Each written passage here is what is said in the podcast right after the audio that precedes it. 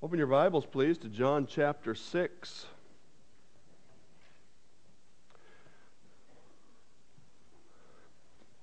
One of the great dilemmas of being a pastor is to know when you're sick enough not to preach. I only work one day a week. And so if I don't if I don't work now, people think I'm piking completely. The world in the middle of the week you feel too lousy to come and study, but you feel good enough to preach and you know, back and forth.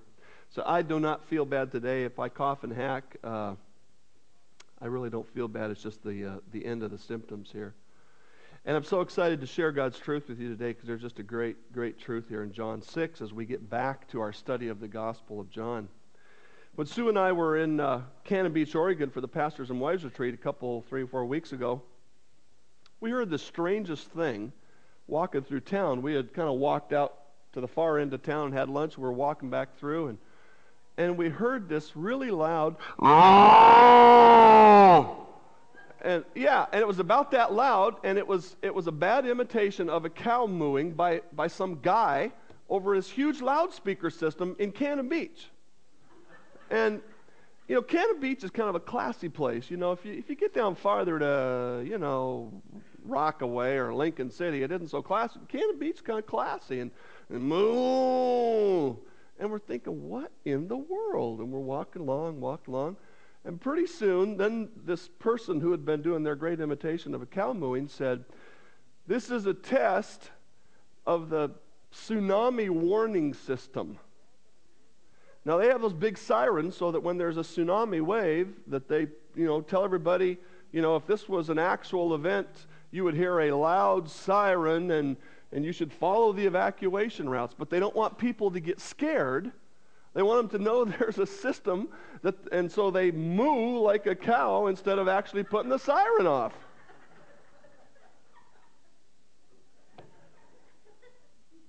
Wouldn't it be great if every time God was going to test you, he would holler out of heaven, This is a test!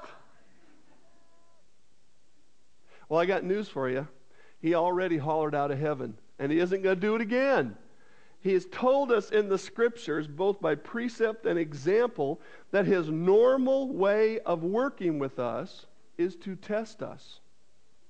And we're going to look at a prime example of that today in John chapter 6. Please follow as I read, starting in verse 1. After these things, Jesus went over the Sea of Galilee, which is the Sea of Tiberias. Then a great multitude followed him because they saw his signs, which he performed on those who were diseased. And Jesus went up on the mountain, and there he sat with his disciples. Now the Passover, a feast of the Jews, was near. Then Jesus lifted up his eyes, and seeing a great multitude coming toward him, he said to Philip, Where shall we buy bread that these may eat? But this he said to test him, for he himself knew what he would do. And Philip answered, Two hundred denarii worth of bread is not sufficient for them, that every one of them may have a little. One of his disciples, Andrew, Simon Peter's brother, said to him, There is a lad here who has five barley loaves and two small fish, but what are they among so many? Then Jesus said, Make the people sit down. Now there was much grass in the place, so the men sat down in number about 5,000. And Jesus took the loaves, and when he had given thanks, he distributed them to his disciples, and the disciples to those sitting down, and likewise of the fish as much as they wanted. So when they were filled, he said to his disciples, Gather up the fragments that remain so that nothing is lost. Therefore, they gathered, gathered them up and filled twelve baskets with the fragments of the bar, five barley loaves which were left over by those who had eaten. Then those men, when, he had, when they had seen the sign that Jesus did, said, This truly is the prophet who is to come into the world. Therefore, when Jesus perceived that they were about to come and take him by force to make him king, he departed again to the mountain by himself alone. Now, when evening came, his disciples went down to the sea, got into the boat, and went over the sea toward Capernaum. And it was already dark, and Jesus had not come to them. Then the sea arose because of a great wind was blowing. So when they had rowed about three or four miles, they saw Jesus walking on the sea and drawing near the boat, and they were afraid. But he said to them, It is I, do not be afraid. Then they willingly received him into the boat, and immediately the boat was at the land where they were going. These are two uh, very classic uh, Bible stories. Uh, most people, even those who don't read the Bible, know something about these stories.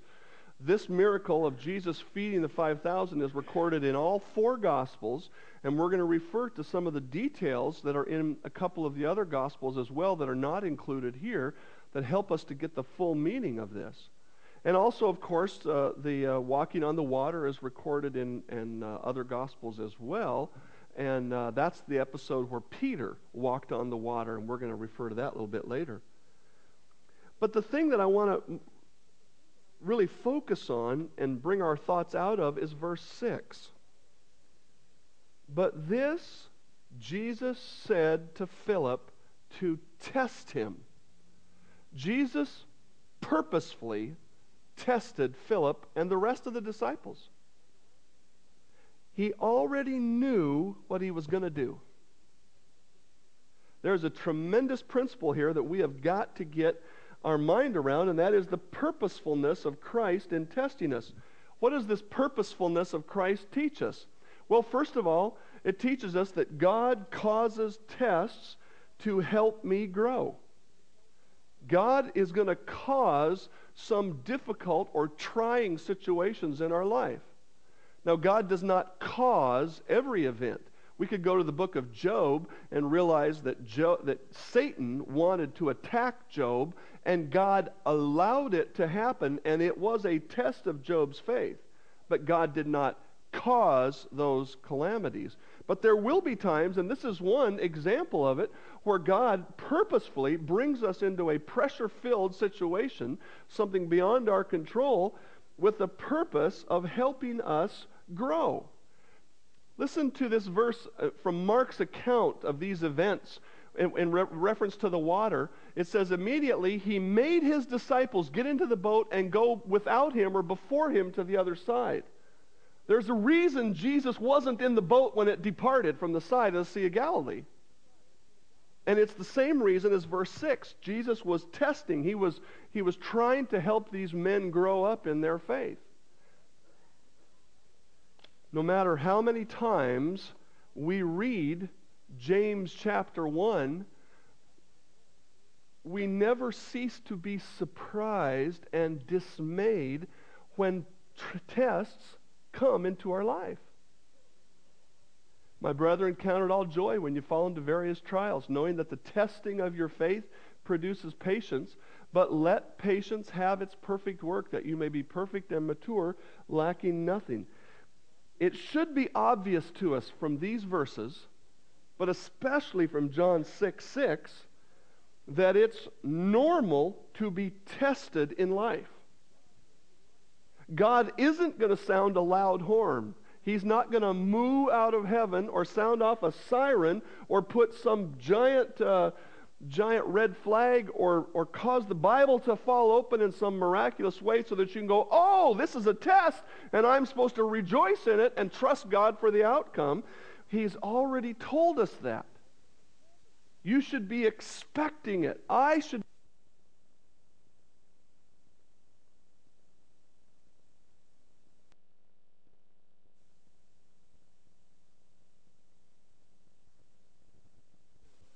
I got a cold on Monday. I felt that scratchy feeling coming on in my throat.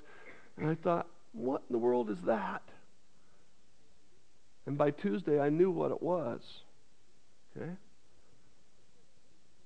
Our temptation in those times is to go, oh, I don't want this.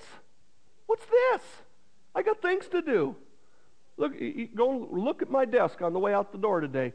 When it's clean, I've got everything organized and kind of in place. And when it's full of stuff, it's things I can't remember. And it's full of stuff today because I couldn't do my work this week. But I'm not surprised that God allowed me to get sick.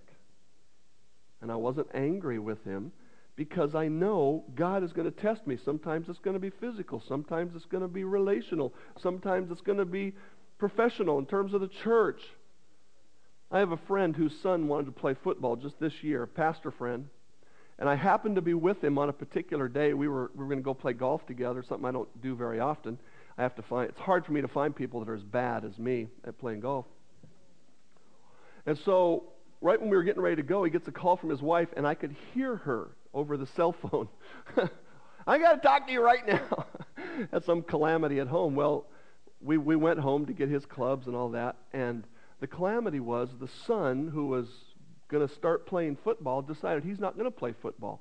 Now, the problem with that is they've already spent $700 so he can play football. You know, sent him to football camp, bought him the cleats and whatever else you got to pay the fee and so on. He went to one day of football practice and he came home and said, Oh, no, that's going to be hard.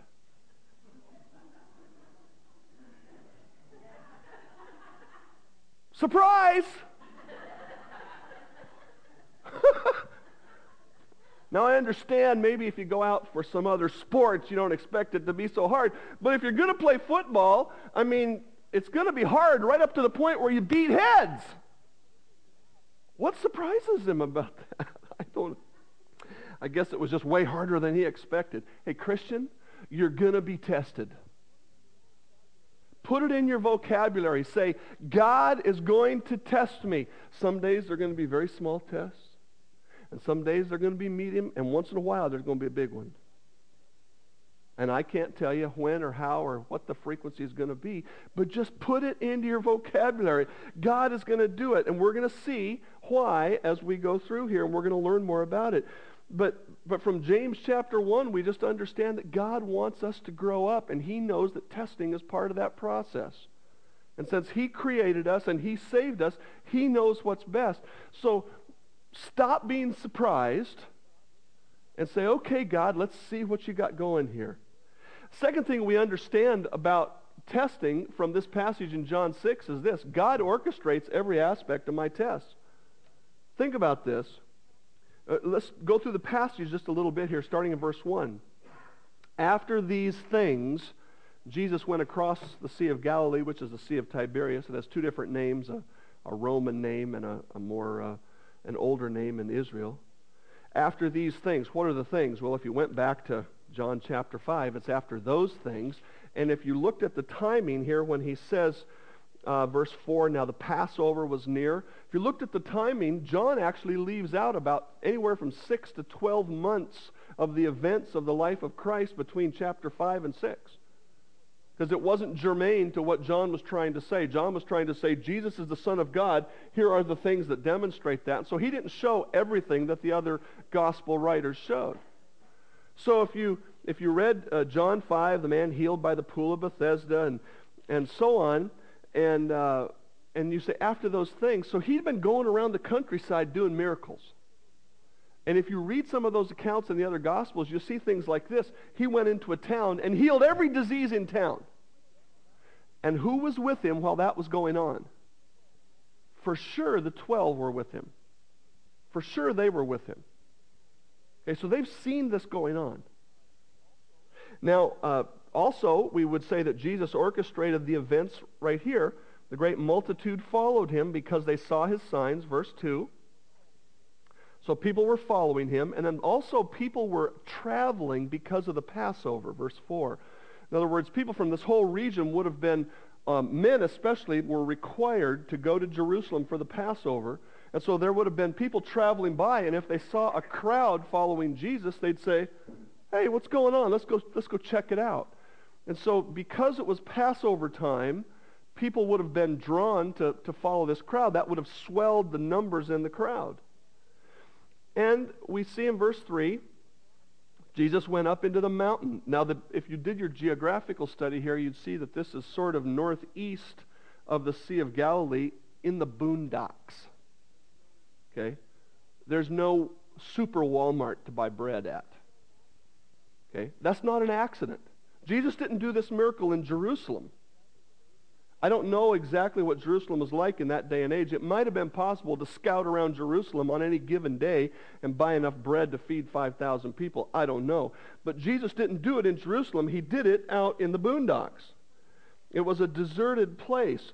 Jesus knew that what he was going to ask Philip to do would be humanly impossible. He orchestrated the event so that that would be the case. And look what he says. Oh, look what he says. Or you can't look because I didn't put it up there. Listen to what he says in Matthew 14, 16. He says to the disciples, Where can we get bread that all these may eat? And they go, Well, we can't do it. And he says, You give them something to eat. Now, if you've been in my Sunday school class, you know there are times that I ask a question, then right away I'll say, This is a trick question. I'm wanting to get you to think in a little different way. I think that's what Jesus was doing. He said, Where can we get bread to feed 5,000 men? And if we were to look at the numbers, we would realize there had to be some women and children because there was at least one little boy, wasn't there? one little boy with the lunch. And we would understand that in that day and age, they only counted the men. They didn't count families. They didn't count every person. And and, uh, you know, I'm not for that, don't get me wrong, but there probably was at least 10 or 15,000 people. He says, Where are we going to get bread? And they're going, hoo, hoo, hoo. And he says, You give them something to eat. If he'd have said this is a trick question, maybe they'd have got their mind going in the right direction, but he didn't. God, the Son, Jesus Christ, led his disciples into a humanly impossible situation on purpose. Now, think about your life, would you, Christian? Is there anything right now that seems to be humanly impossible? I understand sometimes we get into those situations because of personal sin or somebody else's personal sin. But if you're in a, per, a humanly impossible situation, it is a test from God from which God wants to help you grow. Just because it's humanly impossible doesn't mean that it's completely impossible. It just means it's humanly impossible. And some of those situations, for sure, are the result of God's divine work in your life to help you grow up and be more like Christ. The third thing we need to understand about tests from this passage is this God does miracles, or maybe I could even put it this way when God does a miracle in my test, He will do it to help me grow, not to make me comfortable. Did Jesus feed these 5,000 people because they were hungry? I believe the answer is no. And I believe that'll become much more clear as we finish this passage. When he talked to Philip, and he said, Philip, where are we going to get food for these folks? And he did it for a test. Does that seem to mean that he was really concerned about everybody being hungry, or he was really concerned that people grow up spiritually? Now, I don't want to infer to you that God doesn't care whether you're hungry. I believe he does. And I believe he intends to provide for your life, generally speaking. There may be times when he lets you get out of money and low on food on purpose. I don't believe God values poverty and hunger above, you know, wealth and fullness. Don't get me wrong. But God was concerned with the spiritual maturity, especially of his disciples. It's perfectly natural for us when we're shopping for something like a bed to look for the most comfortable one. Sue and I were out on our way home. Maybe I think it was when we were on our way home from Cannon Beach, and we went into a bed store and we were laying on the beds. And and you know what one we liked best? Almost the most expensive one, with a pillow top about that thick. Would you buy a bed on purpose that hurt? Well, of course not. It's perfectly natural to look for that comfortable bed.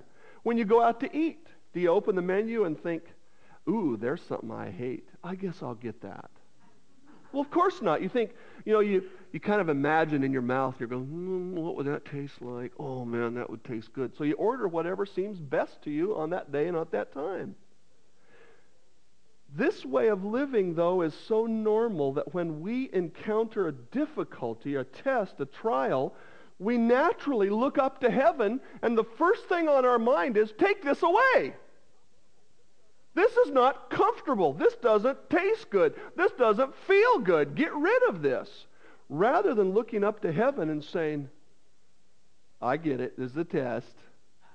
Now, what am I supposed to learn? How am I supposed to grow? What maturity are you wanting me to put on? Sometimes when God doesn't miraculously remove our difficulty, we get angry with Him. And there are some difficulties we will encounter that God cannot remove. Just because we don't like a particular circumstance does not mean it's evil, and it doesn't mean that God is mean to allow it. God will protect you from harm, but not always from hardship. God did a miracle here. God did miraculously provide in this situation, but that was part of what he was wanting them to learn. God wants our tests to cause us to see his resources. Look at verse 7. Excuse me. Philip answered Jesus after Jesus put this question to him 200 denarii worth of bread is not sufficient for them that every one of them may have a little. The challenge in translating that word denarii is this there is a meaning for it in the context of that culture, and the meaning is this one day's wages. Literally, it would be translated a penny, but that doesn't configure into our economic system. Philip said 200 days' wages, or two thirds of a year's work, would not provide enough bread that everybody could have a little bit. He didn't say be full, he said that they could have a little. And then Andrew chimes in. I don't know if Andrew had been out scouting around or if he'd just seen a kid holding his bag lunch or saw him getting ready to eat. But he said, There is a boy here who has five barley loaves and two small fish. This would be roughly equivalent to five dinner rolls little, little hunks of bread, if you will. And the two fish, it's a, it's a unique word for fish that means, it definitely means little. It was probably what we would call like sardines that they would put with the bread, and it was, you know, some yummy thing like that. How many of you get sardines on your pizza? Don't admit it. That's terrible. But that's probably what it was. And barley, of course, a barley bread was, was like the cheapest bread. It was what poor people had. It wasn't something special. So this little boy's got his sack lunch, and Andrew's eyeballing it. There's probably a whole other lesson there, and, and many times when we preach this text, we preach about the boy giving up his lunch to the Lord. I don't know if they had to wrest it out of his hands or what. It would appear he gave it up willingly. But the, the point is, what did Andrew say? What is this among so many? Jesus put this test to them and he said, Let's feed these folks, 15,000 of them. And Philip says, You know, if a guy worked for two thirds of a year, we couldn't afford to do it. And Andrew says, Well, here's a little food, what's that? All they were looking at was their own resources. Listen to this from Matthew's account. When it was evening, his disciples came to him and said, this is a deserted place, and the hour is already late. Send the multitudes away that they may go into the villages and buy themselves food. That's when Jesus said, You feed them. God wants us to see His resources. Look at verse 5 of, of John 6. Look at the exact way that Jesus said this. You know, he didn't say here, Philip, you go and buy them food. What did he say? Where shall we buy bread? Where shall we buy bread? Now, if Philip was really thinking, he might have remembered a time when Jesus had to pay tax. Jesus had to pay the, the, the poll tax. He had to have this one little coin to pay a tax. In fact, one coin paid it for two people. Where did he get the coin? Out of the fish's mouth. Apparently, Jesus didn't carry a wallet. He just said, Come here. There, there's a coin. Do you think Philip might have had a clue? he went and went, Let's see, what did we do the last time you needed money, Jesus? But all he can do is look at himself and go, We can't do it. Philip should have said, if he'd have been remembering all of the miracles that have been going on, he should have said something like, We can't possibly do this but you can. apparently that thought never crossed Philip's mind. Philip should have remembered the water turned to wine, the first miracle Jesus did. There they are at the feast, and they run out of wine, and they filled up a huge amount of a, a huge amount of gallons, and Jesus turned it into wine. Boom! Think Philip would have went, you know, he turned water into wine. Maybe he could turn dirt into bread. But no, it's gone.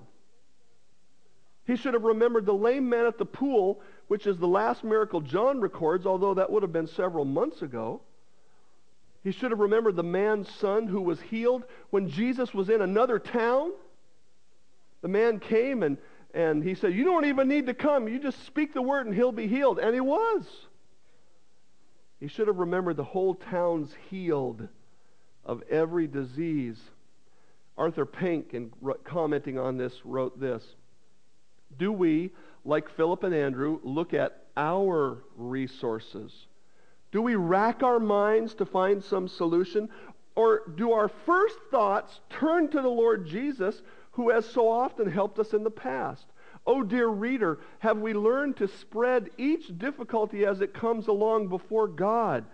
Have we formed the habit of instinctively turning to Him? What is our feebleness in comparison with His ocean fullness? Then daily look to Him in simple faith, resting on His sure promise, and my God shall supply all your need according to His riches and glory in Christ Jesus. What God wants us to do is the same thing he wanted Philip to do with this impossible situation. He should have immediately said, I don't know, but I know you can do something about it. But he didn't. He just looked at himself. But that's what God wants us to learn, to always to get in the habit of looking up to heaven and saying, okay, God, I, I can't handle this. This is humanly impossible. I, I don't like this, but I'll accept it, and I'm asking you to work in it. The fifth thing we learn about test here is this God's solution to our dilemmas will include our effort in some way. Now, I'm not saying it's totally dependent on our effort. That's what we just realized. He didn't expect Philip to make the bread, but he did expect Philip to carry the bread out to the people who needed it. The disciples had to find that lunch and bring it to Jesus.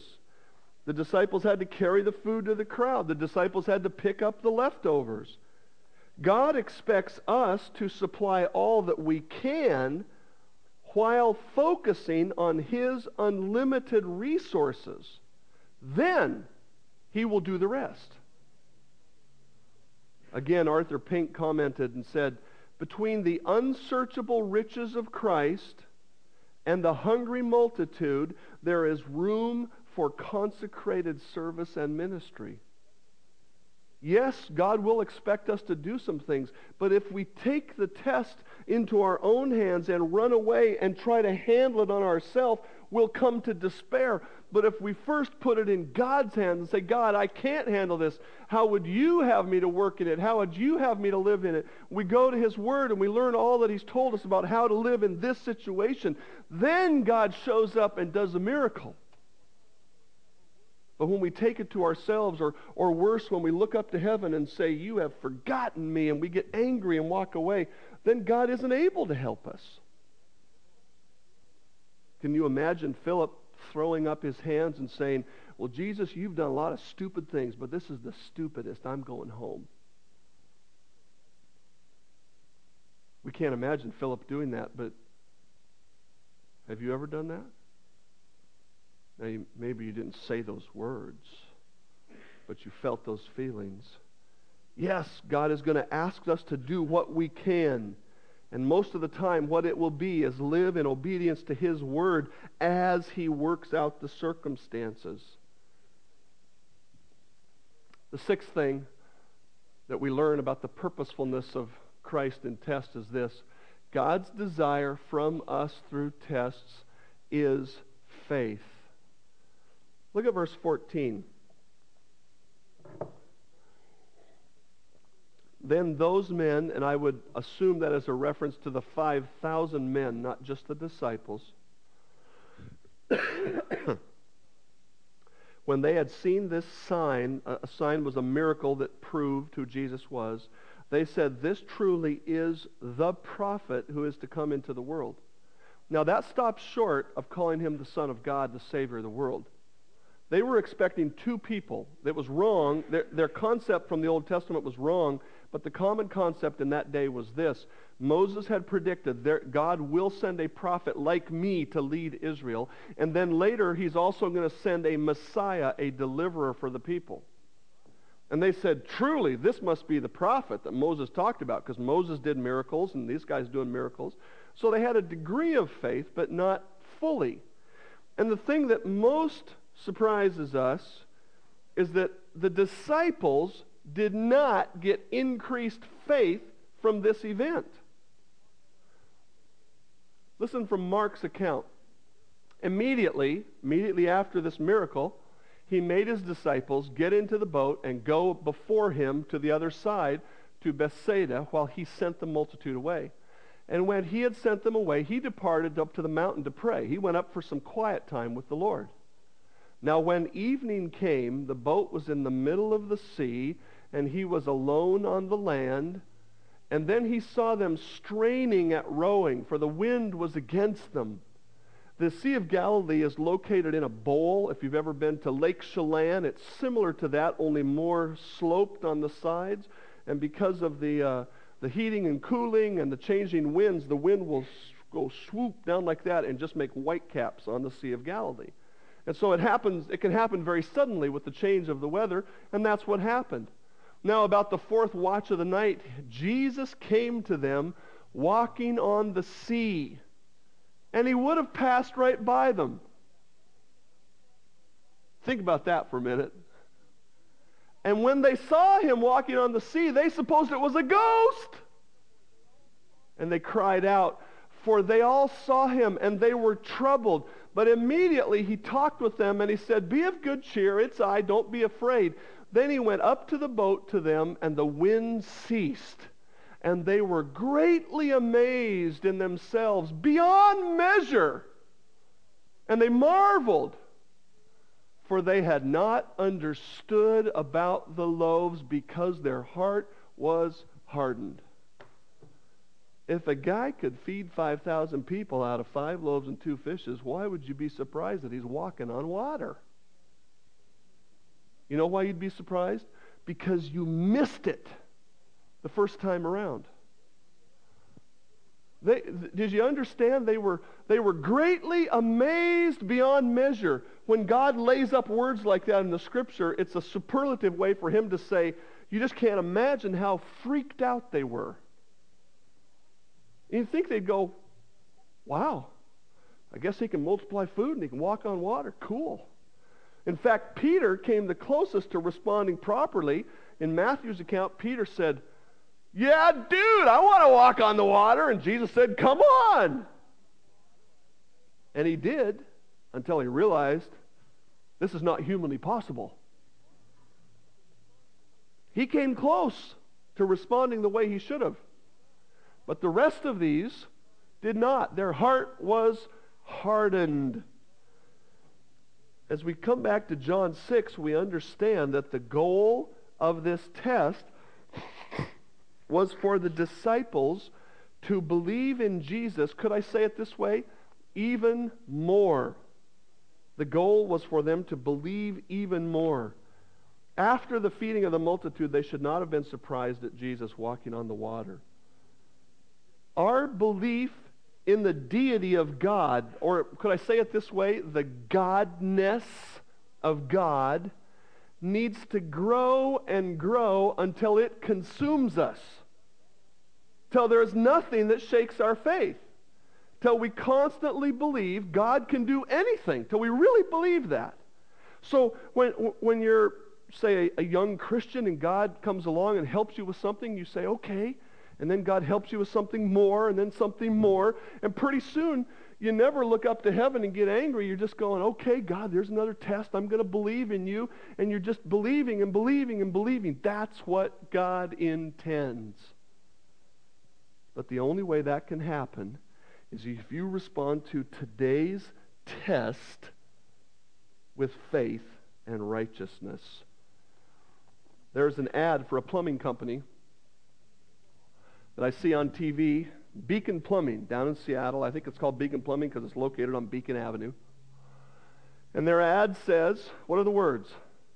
Stop freaking call Beacon. And they say it in this really, oh, you know, the water's leaking. Stop freaking call Beacon. They're hoping that little phrase will stick in your mind as it has in mind. And obviously, I won't call them to come to my house. It's a little bit far away. I wouldn't want to pay the charge on that. Christian, every time you trust in God in a trial, you build your faith muscles so that you might actually come to a place where you don't freak out when the hardship comes. Can you imagine that being possible in your life? That you're not surprised when a test comes and you say, okay, God, I can't, but you can. Let's pray. Father, surely we can't, but you can. We rejoice in your power that is over all, in your knowledge that is so far above ours that we can't even imagine it. Father, help us to believe that you are God and that you are working in our lives and that you are working things out for our good. Help us truly, Father, to stop becoming exasperated in our situations and come to you and trust you and plod along with you as you work things out in our lives. I pray in Christ's name, amen.